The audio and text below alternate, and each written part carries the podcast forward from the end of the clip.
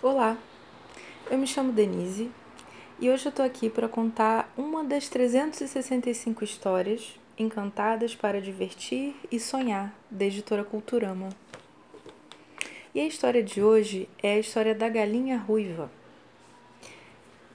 Vamos lá? Era uma vez uma galinha ruiva que vivia com seus pintinhos em uma fazenda um dia, ela resolveu fazer um bolo de milho, afinal, era muito saboroso.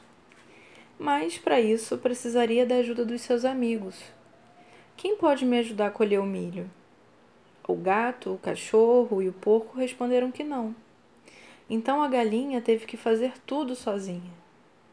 Quando o bolo ficou pronto, todos os seus amigos se aproximaram, pois o cheiro estava bom demais. Então a galinha ruiva disse: já que ninguém me ajudou a preparar o bolo e todos estavam muito ocupados, somente eu e os meus pintinhos iremos comer. E foi assim. A galinha ruiva deu uma lição em todos os seus amigos que foram preguiçosos. Bom, pessoal, essa foi a história, né, da galinha ruiva.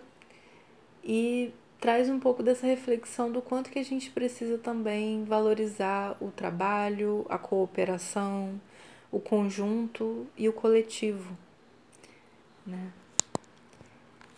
Então, essa é a mensagem de hoje. Fiquem bem, até breve.